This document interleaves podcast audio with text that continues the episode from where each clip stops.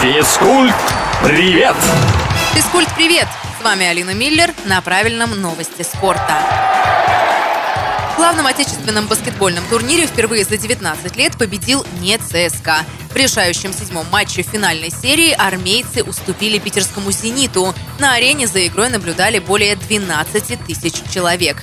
Это рекорд посещаемости. Российский хоккеист клуба Tampa Bay Lightning Никита Кучеров повторил достижение легендарного чеха Яромира Ягра. Нападающий в 20 матчах плей-офф НХЛ набирал как минимум 3 очка. Сейчас Tampa Bay борется за выход в финал с командой Нью-Йорк Рейнджерс.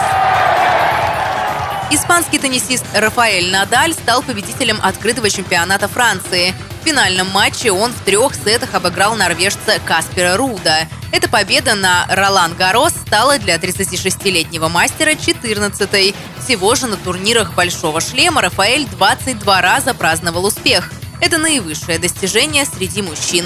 У женщин на Ролан Гарос сильнее всех оказалась первая ракетка мира Ига Швентек из Польши. Физкульт, привет!